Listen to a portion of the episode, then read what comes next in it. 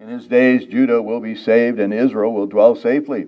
Now, this is his name by which he will be called, the Lord our righteousness. Beloved of God, called to be saints, grace to you and peace from God our Father and the Lord Jesus Christ. And let us pray together. Oh, Heavenly Father, how we thank you for your mercies, that you are the faithful God, truly, and you have provided for your people. You have provided especially in the Lord Jesus Christ, who is the branch of righteousness, the greater Son of David, the one who is our righteousness in your sight, as Jesus came into this sin cursed world, and his perfect obedience is imputed to all believers, as he even took our sins upon himself and suffered on the cross. How amazing is your love and your grace. So, Father, Son, and Holy Spirit, so help us to praise you as we ought, to give you honor and glory, to worship according to the word of truth, to be guided by the Spirit, the Holy Spirit, and to have your grace leading us. Build us up in your service. Forgive our sins and guide us as we do pray it all in Christ's name and for his sake. Amen.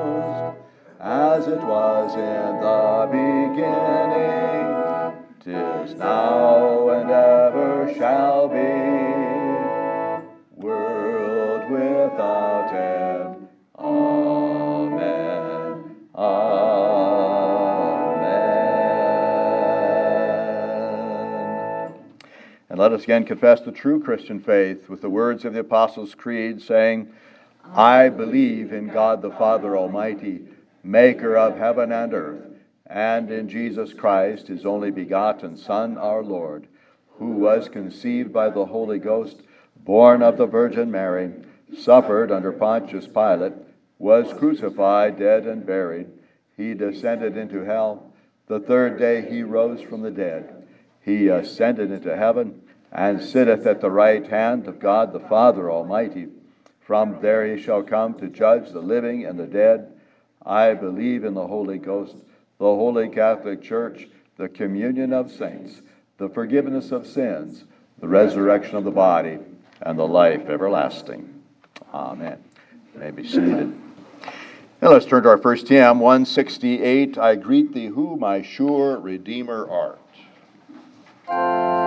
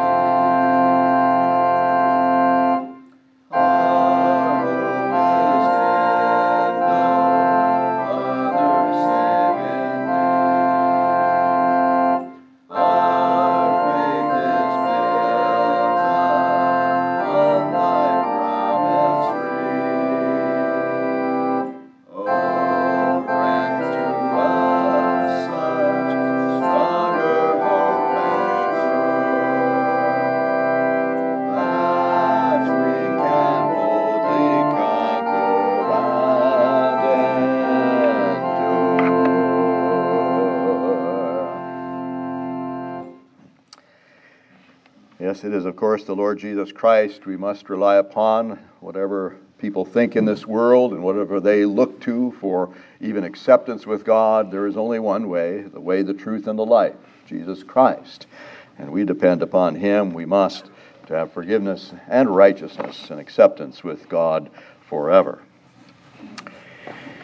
As a Psalter reading today, look at Psalm 79, page 827.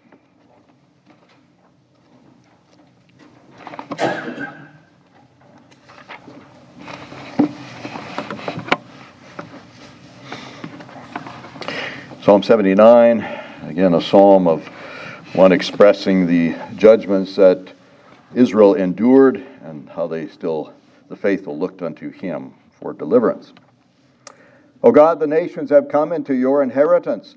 Your holy temple they have defiled. They have laid Jerusalem in heaps. The dead bodies of your servants they have given as food for the birds of the heavens, the flesh of your saints to the beasts of the earth. Their blood they have shed like water all around Jerusalem, and there was no one to bury them. We have become a reproach to our neighbors, a scorn and derision to those who are around us. How long, Lord, will you be angry forever? Will your jealousy burn like fire? Pour out your wrath on the nations that do not know you, and on the kingdoms that do not call on your name. For they have devoured Jacob and laid waste his dwelling place. O do not remember former iniquities against us. Let your tender mercies come speedily to meet us, for we have been brought very low. Help us, O God of our salvation, for the glory of your name, and deliver us and provide atonement for our sins for your name's sake. Why should the nations say, Where is their God? Let there be known among the nations in our sight the avenging of the blood of your servants, which hath been shed. Let the groaning of the prisoner come before you. According to the greatness of your power, preserve those who are appointed to die. And return to our neighbors sevenfold into their bosoms the reproach with which they have reproached you, O Lord. So we, your people and sheep of your pasture, will give you thanks forever. We will show forth your praise to all generations. Well, certainly in other nations, there are those Christians who are persecuted for the faith and many who are killed for confessing Christ. We must look unto God for that final day, as He says, it will come, the day of righteousness, the day of judgment, when He will provide for His people, even bringing the the judgment of God upon the wicked and bringing all believers to everlasting life in a perfect world. There will be no more pain or suffering, tears or death there, but only glorious life with the triune God forever. And from the Catechism today, let's look, look at Lord's Day 27, page 868.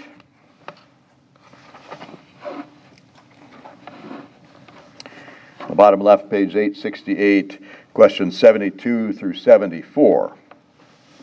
Again on baptism. 72. Is then the outward washing with water itself the washing away of sins? No, for only the blood of Jesus Christ and the Holy Spirit cleanse us from all sin.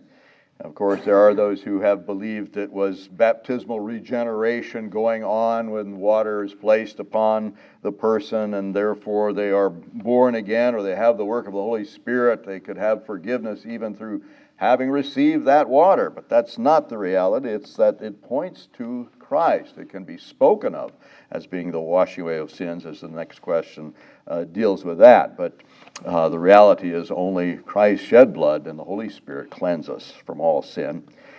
73. Why then does the Holy Ghost call baptism the washing of regeneration and the washing away of sins? God speaks thus with great cause, namely, not only to teach us thereby that just as the filthiness of the body is taken away by water, so our sins are taken away by the blood and Spirit of Christ, but much more, that by this divine pledge and token he may assure us that we are as really washed from our sins spiritually as our bodies are washed with water. Again, beloved, what the mercy of our God that He so condescends to give us even physical signs and seals to strengthen us in our faith, our weak faith, as it is so often that He has provided in this way that we can understand. As we wash even with water, wash our bodies day by day, His Christ's blood and Spirit wash us spiritually to be cleansed from our sins. It's that certain. We can know it as God assures in holy baptism. 74 are infants also to be baptized. Yes, for since they, as well as their parents, belong to the covenant and people of God, and through the blood of Christ, both redemption from sin and the Holy Ghost, who works faith, are promised to them no less than to their parents. They are also by baptism, as a sign of the covenant, to be engrafted into the Christian church and distinguished from the children of unbelievers, as was done in the Old Testament by circumcision, in place of which in the New Testament baptism is appointed. Well, the God of the Old Testament is still the God of the New Testament of all times, of all ages, of course. He's the God of the covenant of grace. He called Abraham and his descendants to trust in him. He gave the sign of circumcision for, yes, their male infants as they represented others. And so uh, God is still the one who gives us such sign and seal. In the New Testament, it is baptism, so appointed. Even in Colossians 2, it says directly that uh, uh, baptism is the circumcision of Christ. And so our children are to receive it. It's not something that guarantees anything for all. There were covenant breakers in the Old Testament, but it is the promise of the Lord God to work in our families, and we can trust Him and look to Him in that way.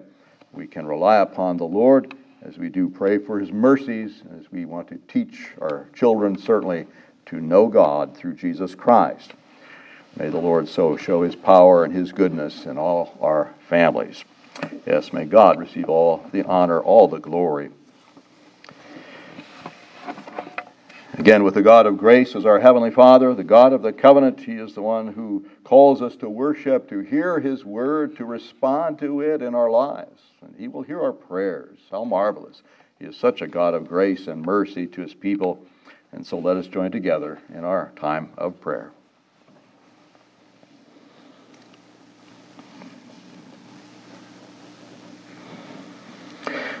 Again, O Heavenly Father, we do give you praise and honor. We want you to be glorified.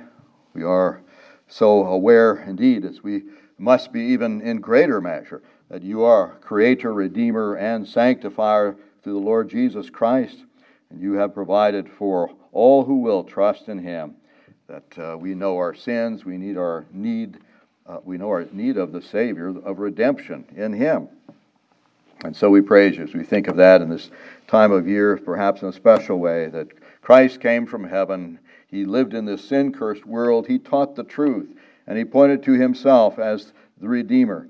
He is God and man in one person, the one we must look to who gave himself so fully, completely. Yes, O Christ, you did that in perfect righteousness, and you provided the, the obedience that was necessary, as your obedience is imputed to all believers. And so you are also the God who has provided by atonement at the cross. You gave yourself so fully and bore the wrath of God for all the elect. How we praise you for such mercies, O Lord. May we show ourselves to be thankful as your covenant people. May we follow in your ways, surrender ourselves more and more unto you. Yes, may we hear your word and respond to it in faith and new obedience. Guide and build us up as a congregation in faith and in numbers according to your good pleasure. We do pray that for ourselves, certainly, as, as families and individuals. And we do pray for all our congregations in the RCUS that the word of the Lord Jesus Christ will go forth this day and always. We do pray that for other denominations and wherever the word of the Lord Jesus is proclaimed this day, that it will show its power and its glory. Yes, may many be built up in faith and lost sinners won to the Lord Jesus. Grant repentance and faith according to your mercies, that you would receive all the honor, all the praise. Be with our mission works. We do pray for them. We think of our work in Omaha and uh, uh, new uh, work now again in uh, Denver and certainly in Montana. We ask for your blessings and that you'll guide and build up your people. Be with our established churches that need pastors. We think of Redeemer Reformed at Golden Valley, and we ask for your direction there. And be with the classis meeting coming up, as if they have any candidates there, and and uh, we pray for uh, Matthew Dawn as he's the uh, candidate to be uh, licensed and hopefully go to uh, Garner in Iowa. We pray for your blessings, O Lord, in all situations, that you would be honored. Be with those who need your healing care and comfort. We thank you You have answered in so many ways, and we ask you to continue to do that. Be with uh, Earl and his recovery and uh, from the uh, sh- uh, surgery, and thank you that you provided in that way. Jacob and Joan Bentz and Reverend Bowen, Reverend Lastly, others, and may you receive the praise again as you answer for the good of your people and the building up of your church. You pray for the Nielsen's and be with Jerry in North Dakota and Kathy here and ask for your blessings upon them. Uh, Kyle going to Minnesota now for uh, his training and the um, uh, safety position. We pray that he will continue with that and that you would guide and direct him, that he would show self control by your mercies, not turn to alcohol, and but uh, be able to do the work that he's uh, been uh, given, and that you would be honored in that. Again, help us all to hear your word. Help me to proclaim it, and that you would build us up in your service. Believers in other lands who do suffer for the faith. May they be strong in, in Christ in their confession of Him, come what may. And may the persecutors be brought to repentance. We do pray for your glory in all of these things. We do pray for the protection of the unborn in our own state and nation. And in this uh, election year again, we pray for righteousness and truth, certainly in courts and in the election is coming up, and we pray you'll provide uh, according to your goodwill and, and that you would be honored again in that. Again, help us to follow in your ways at all times. Be with us as your people guide and provide for us, even with safety and, and most of all, trust in you. We do pray. And we ask it all in Jesus' name with the forgiveness of our sins, as we have that assurance only by trusting in Him. And we do pray it in His name. Amen. Let's turn then to hymn number 251 as we stand to sing Beneath the Cross of Jesus. We know everything that uh, we hope for depends upon Him to have forgiveness and everlasting life in that perfect world to come. That is the assurance of all God's people, all true believers.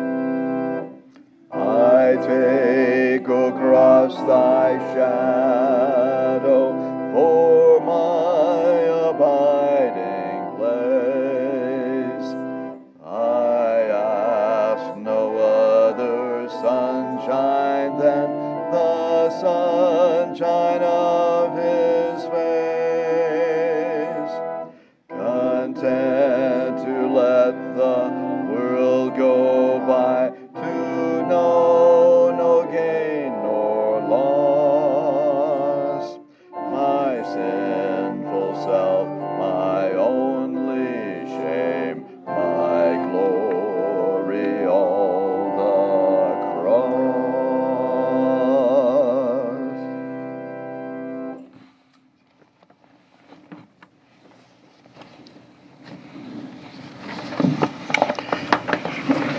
Scripture passage for the sermon today, Acts 14 8 to 18.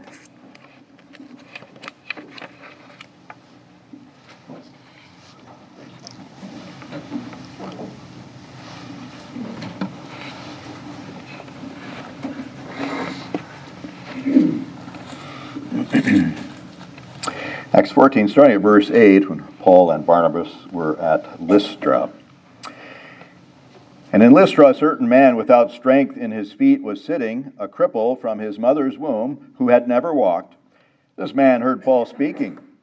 Paul, observing him intently and seeing that he had faith to be healed, said with a loud voice, Stand up straight on your feet. And he leaped and walked. And when the people saw what Paul had done, they raised their voices, saying in the Lycaonian language, The gods have come down to us in the likeness of men. And Barnabas they called Zeus, and Paul Hermes, because he was the chief speaker.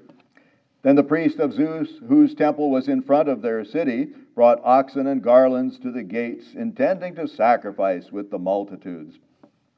But when the apostles Barnabas and Paul heard this, they tore their clothes and ran in among the multitude, crying out and saying, Men, why are you doing these things? We also are men with the same nature as you, and preach to you that you should turn from these useless things to the living God, who made the heaven, the earth, the sea, and all things that are in them, who in bygone generations allowed all nations to walk in their own ways.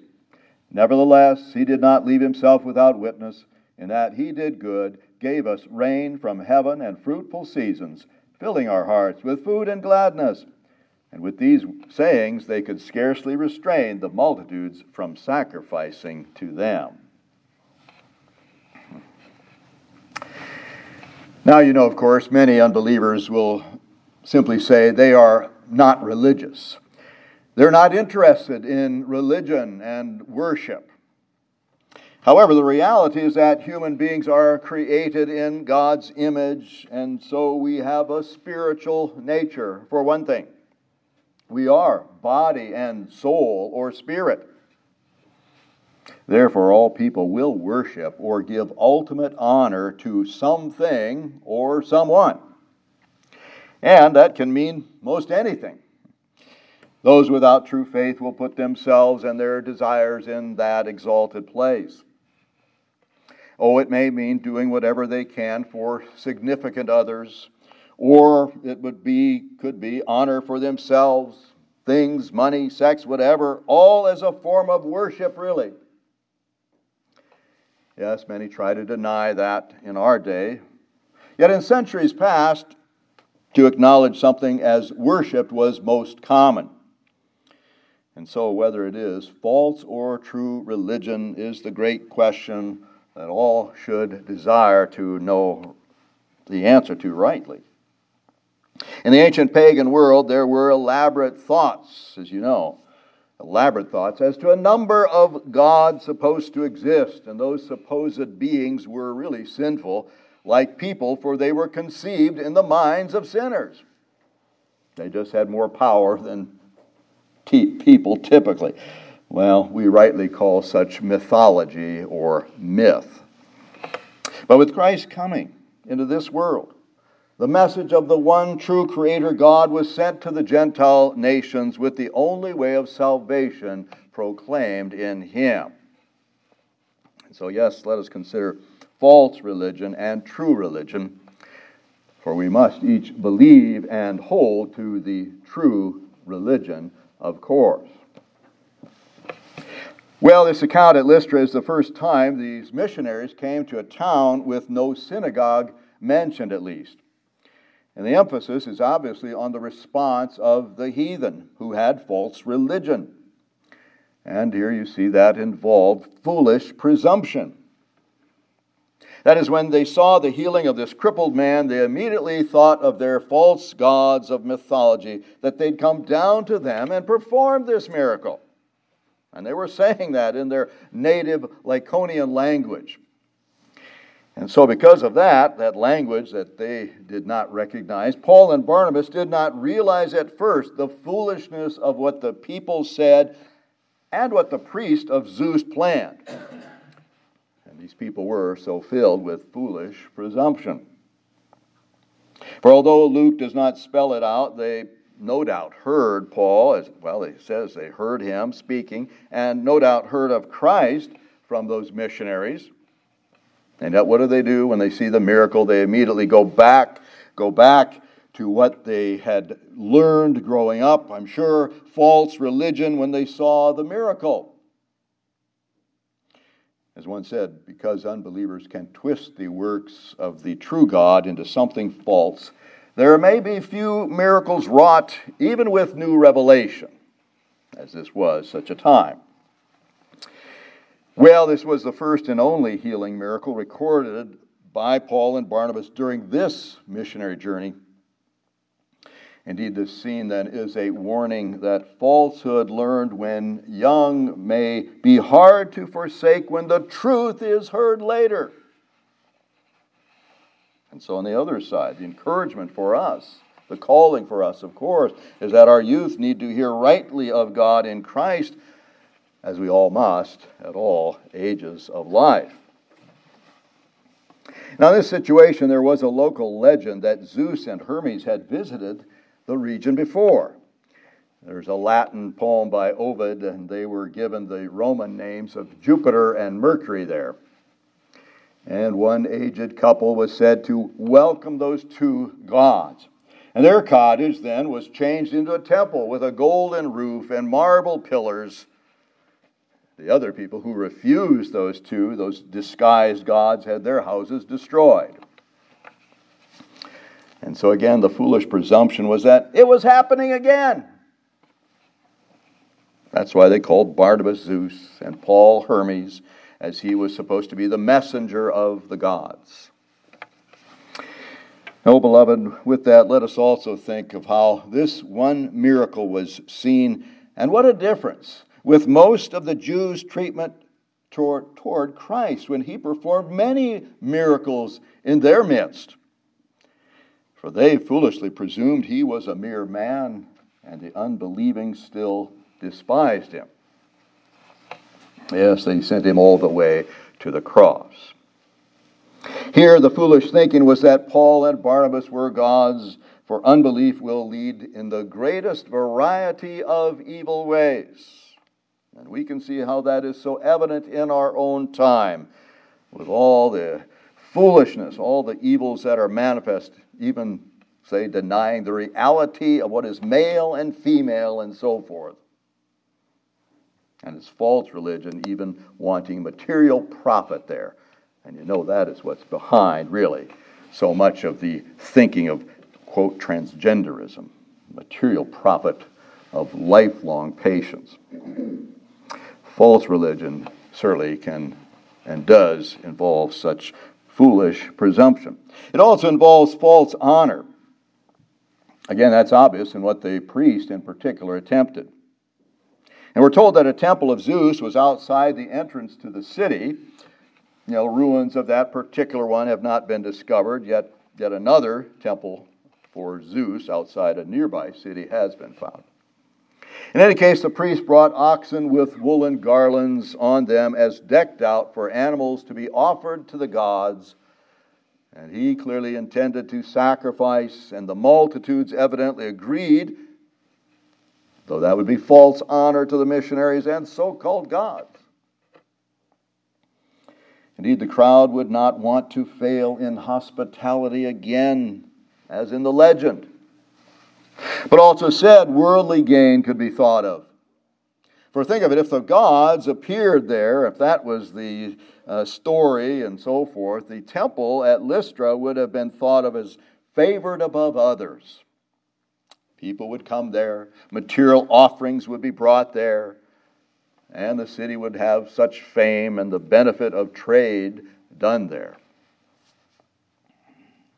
Well, as anywhere, as said, while false priests are out to net their profits and the people are truly delighted to be confirmed in their errors, Satan has such freedom to deceive. Again, that is the way in this world throughout all of its times. Well, when Paul and Barnabas heard it, in Greek probably, what was intended, they tore their clothes. They were repulsed at the blasphemous attempt to regard them as divine. And yeah, you can note that they did not do so when they were threatened as with stoning to death. But they cared most for God's honor. And of course, that's what you and I must care most for God's honor in all of life. And so they would not receive any false praise, and clearly no honor should be given to us or to anyone if it profanes the triune God's glory.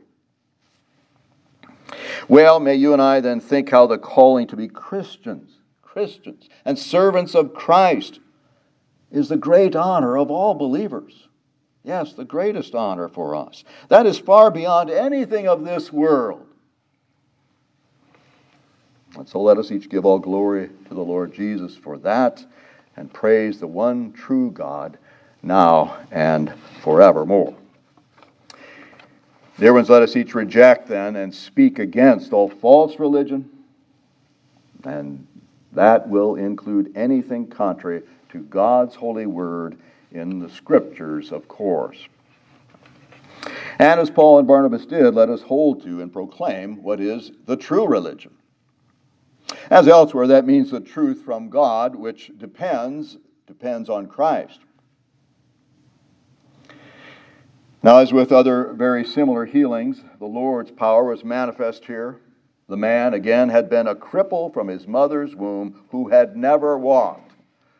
Said as plainly as can be. Again, he heard Paul speaking, though. And from the context, I think that included an account of how Jesus did such good in healing many. For this man believed he could be healed by Christ, who was even raised from the dead. And Paul understood the man had faith to be healed. Well, John Calvin wrote, This was a unique and extraordinary movement of the Holy Spirit in healing the cripple, as it was, on the other hand, in Paul when he recognized the man's faith solely through looking at him.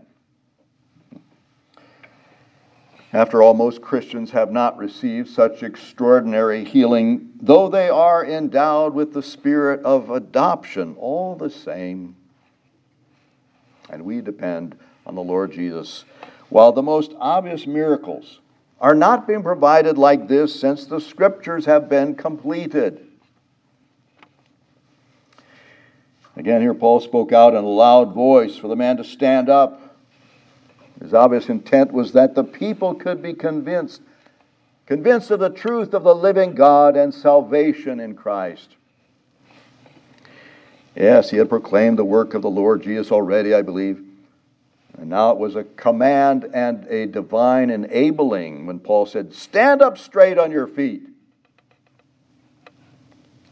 And that does have parallels elsewhere which we can learn from, as you and I are to depend on Christ for all true religion. For example, in Luke 5, there was that man paralyzed at the time who was let down through the roof of a house by his friends right before Jesus, who healed him with a command to arise. And so he walked out. In Acts 3, there was also a man lame from his mother's womb. Peter commanded there, In the name of Jesus Christ of Nazareth, rise up and walk. And the man was healed. Also in Acts 9, Peter said to one paralyzed for eight years, He said, Aeneas, Jesus the Christ heals you. Arise and make your bed. And he arose immediately. And so here, obviously, Paul showed the power which Jesus and Peter had but of course, it is always, always the power of God through Christ so displayed. Peter and Paul certainly denied any such power of their own. They gave all glory to the Lord. And again, you and I must do that very thing, do the same in all the blessings we have received. Give glory and praise to God. Whatever we work for, whatever we do, it doesn't depend upon us, but upon His mercies, His goodwill. Also, along with this, as Matthew Henry wrote, this all reminds us of the spiritual, spiritual inability of all people by nature. We are unable to believe on Jesus Christ without regeneration. And so we must pray to the Lord. We must certainly, brothers and sisters, cry out to Him for that spiritual reality to be more shown, more brought to pass in this world. We are to call sinners to repent and trust in Christ while we know the Holy Spirit must work that response in them. Oh, like the crippled one, may faith be shown in multitudes more. For the man depended on Jesus as the great healer, as shown by his ready obedience to Paul's command. Yes, that dependence is essential for true religion. For only Jesus, as the God man, could successfully pay the penalty for sin on the cross. In him alone can anyone be acceptable to the holy God to have forgiveness and everlasting life. And so, again, the only true religion depends on Christ. It also honors the living God. Yes, that's clearly what Paul and Barnabas sought. When they realized the priest and the people were going to treat them as gods, they ran into the crowd to stop it. Verse 15, they cried out, Why are you doing these things? They said, We're just men with the same nature as you. And they said again, they had come preaching to turn them from these useless things to the living God who made the heaven, the earth, the sea, and all things that are in them. Well, it sounds very much like the language uh, in the commandment, even on the fourth commandment, that we are to have a day of rest because God so rested after He made all things. Well, obviously, with the Jews and God-fearers before, they were simply told of Jesus as the Messiah, fulfilling Old Testament prophecy. But here, with a pagan audience, they had to proclaim the one true God as shown even in natural revelation, in the creation of the world and the universe. Then they could say what that God is like. And if you look ahead, it's close to Paul's message to the Athenians in chapter 17, although there they evidently had more knowledge of the Greek poets and philosophers, so it appears from the message. Anyway, the missionaries here could not allow themselves to be treated as gods when that's what they wanted to cast down.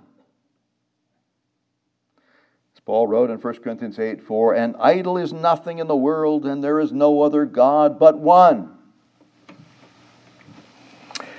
Well, dear ones, the word here for preach speaks of good news. Yes, to evangelize, to preach the good news. And it's good news, even, that there is a living God who created all there is, and people should turn to Him. Conversion is what the people needed. That was also said by Peter after healing the lame man in chapter 3, verse 19. For redemption from sin, as with the miracle of healing, was provided by the risen Christ for all who will turn to him. Indeed, you can see how the call to these Gentiles is much as was described of the Thessalonians. In 1 Thessalonians 1 9, Paul wrote that they had turned to God from idols to serve the living and true God. And perhaps here at Lystra it was also said, as verse 10 there, that the Thessalonians were waiting for God's Son from heaven, whom he raised from the dead, even Jesus, who delivers us from the wrath to come. Yes, sinners everywhere need to hear of that. There is wrath to come. And they need to turn to the Lord to be so delivered to be forgiven, to be accepted by God. In any case, Luke showed the basic addition said to these pagan Gentiles beyond the message to the Jews and God-fearers. That is, there is only one true God. They must turn to Him, they must honor Him. And therefore, Paul said their idols and false gods were useless. Useless. Think of that, how so many people in this world today follow after useless things, trying to satisfy themselves with whatever they can, and they still have emptiness in heart and soul and mind. We need to hear the gospel, of course. Yes, beloved, you and I must say there is no true religion apart from God's Word, apart from the Bible. That's clearly seen throughout history. It was seen in the falsehoods of the medieval church and still can be seen in cults today going beyond or denying the written word. It's false religion. You and I, as all people, are called to submit ourselves to the Scriptures, the true Word of God. And as said in our verse 16, God in bygone generations allowed all nations to walk in their own ways. Yes, they were let to go with their false religions until Christ came. But please understand and say that it does not matter how long falsehood suppressing truth has continued, nor how widespread it is, as it's from the fall of man. And even after the flood, when God dealt with sin in that severe way, mankind quickly reverted to idolatry. Still, when the truth of our Lord Jesus Christ is heard, all are responsible to believe on him.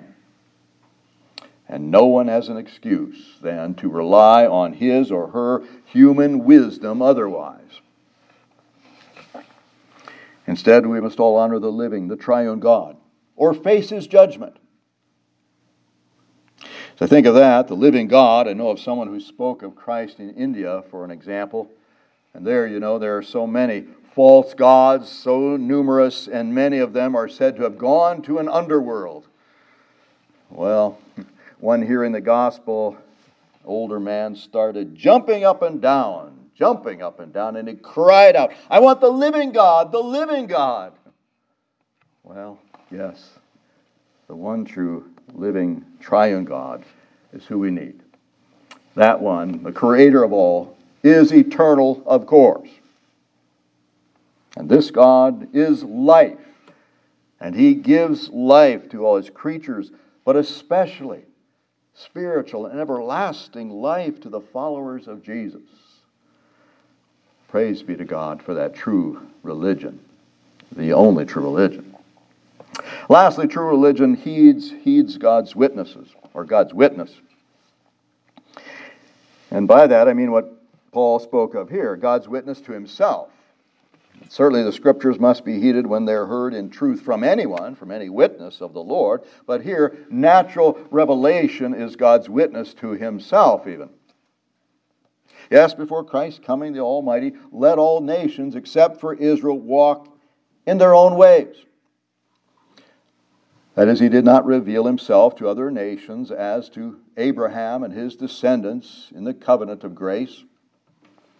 And because of that, and what Paul said here, some will try to say God did not hold the nations as guilty for their ignorance. And yet it was really, you know, willful ignorance. As Paul wrote of such in Romans 1:18 and following, that sinners suppress the truth in unrighteousness. They want to hold it down, don't want to face it, don't want to think of their disobedience and the judgment that they know is coming upon them rightly. Oh, unbelievers are, are held guilty before God because creation and conscience reveal him, as the apostle continued there. But the Israelites, who also had his written word, were judged more severely for disobedience. And that judgment was fitting. And so, with that understanding of allowed, that must inform us from Paul's speaking uh, about his speaking in Ath- at Athens, chapter 17, 30, when he said, These times of ignorance God overlooked all your idolatry, but now commands all men everywhere to repent. For he has shown he will judge the world by the man, Christ, whom he raised from the dead. Therefore, this, the past overlooking or allowing did not mean indifference on God's part, but wonderful patience. Patience.